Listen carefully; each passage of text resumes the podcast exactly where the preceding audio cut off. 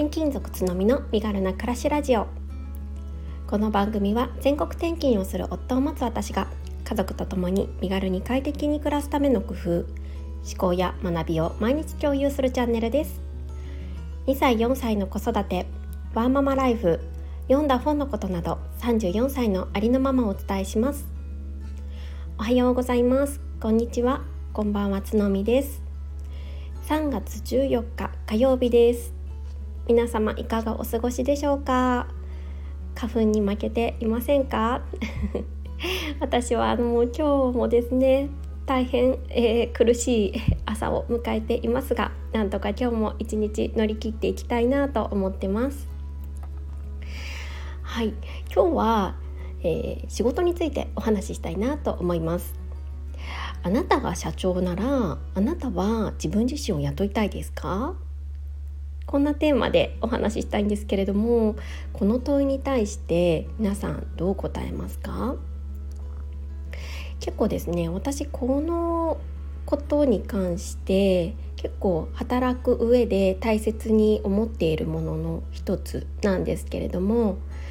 できるのであればやっぱり常にですね胸を張って雇いたいですって言えるような自分でありたいなと思ってます。それはまあ、仕事として、まあ、そのちゃんと成果を出せてるか出せてないかにかかわらずうーん何ですかねその仕事に対する向き合い方であったりとかそういったところでもですね自分自身を俯瞰的に見て相対的に考えて自分を雇いたいかっていうところをですね、うん、考えている感じなんですよね。やっぱりせっかくまあ、1日24時間ある中で多くの時間を費やしている、まあ、職場で、うん、ただただ早く時間が過ぎないかなとそれなりな仕事で、うん、一日を過ごすよりもできるのであれば、まあ、情熱を持って取り組める方が、まあ、会社にとっても組織にとってもそして何より自分にとっても幸せなことになると思うんですよね。まあ、なんでちょっとこの部分っていうのは、うん、大切に考えていきたいななんて思ってるんです。でねまあ、特に、まあ、今私自身ですね本当に小さな組織の,、まあ、あのスタートアップいわゆるスタートアップの企業に勤めているので、まあ、なおさらここの部分っていうのを意識してるっていうのはあるかもしれないんですけれども、まあ、この考え方っていうのはなんか実は前職、えー、証券会社、まあ、かなり、えー、と全国にも支店があって。大きなですねあの企業だったんですけれどもその、まあ、一員として働いている時もやっぱりこれは考えていました。でですね、まあ、最終的に私はあ自分を雇いたくないわって思ってあの仕事を辞めたっていうのは一つ、うん、要因としてあります。もちろんその他ですねいろいろまあ結婚があったとかあとまあちょっとそもそもですねメンタルとか、まあ、体調不良っていったところ体にもちょっとあの不調が出たっていうこともあの原因の一つにはあったんですけれども大きな要因としてはもう自分がねあの会社のトップだったら私みたいな社員いらないなってちょっと思っちゃったんですよね。うん、なんでまあちょっとそういうのもですねあのキャリアチェンジの大きなきっかけになったような考え方になってます。やっぱりせっかくねあの時間を使ってあの仕事をするのであれば、まあ、情熱をなるべく持って一日過ごせたらいいなって思ってるんですよね。で、まあ、私が、まあ、今考えてるその工夫っていうのをちょっとだけシェアしたいなって思ってるんですけど大きく分けて2つあります。まず1つ目が、えー、与えたれ与えられている目標達成をなるべく目指すっていうことですね。もしも、うんと、こここの目標があるからこれに向けて頑張ろうみたいな、目標が掲げられている場合はとにかくそれにを目指すと、うん、小さい目標でもいいと思うんですよね。それはどんなものでもいいと思うんですけれどもそれを目指すことで何て言うんですかねちょっとこうゲーム感覚じゃないですけど、うん、そういうのを持ちながらやれるとすごい、うん、仕事もちょっとだけ楽しくなるんじゃないかななんて思ってます。で2つ目は、え効率化を考えるっていうことですね。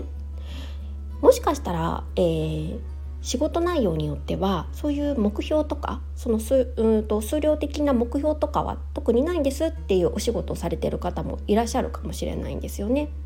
そういう時は効率性っていう面でちょっと考えてみるのはいかがでしょうか。例えばうんいつもだったら1時間でこの仕事とこの仕事とこの仕事をやるっていう目標あ目標というか、うんと、タスクがあったとしてそれをいかにして効率的に早く済ませられるかみたいな感じですね。そういうふうにこういかに効率的に自分が動けるかみたいな感じで考えるのは一つ手段としてあるのかなって思います。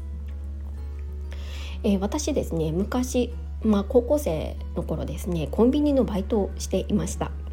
でこのバイト過去私が経験したバイトの中でも最も私が ちょっとあの自分には合わなかったなって思う、えー、バイトの一つになるんですけれどもその理由は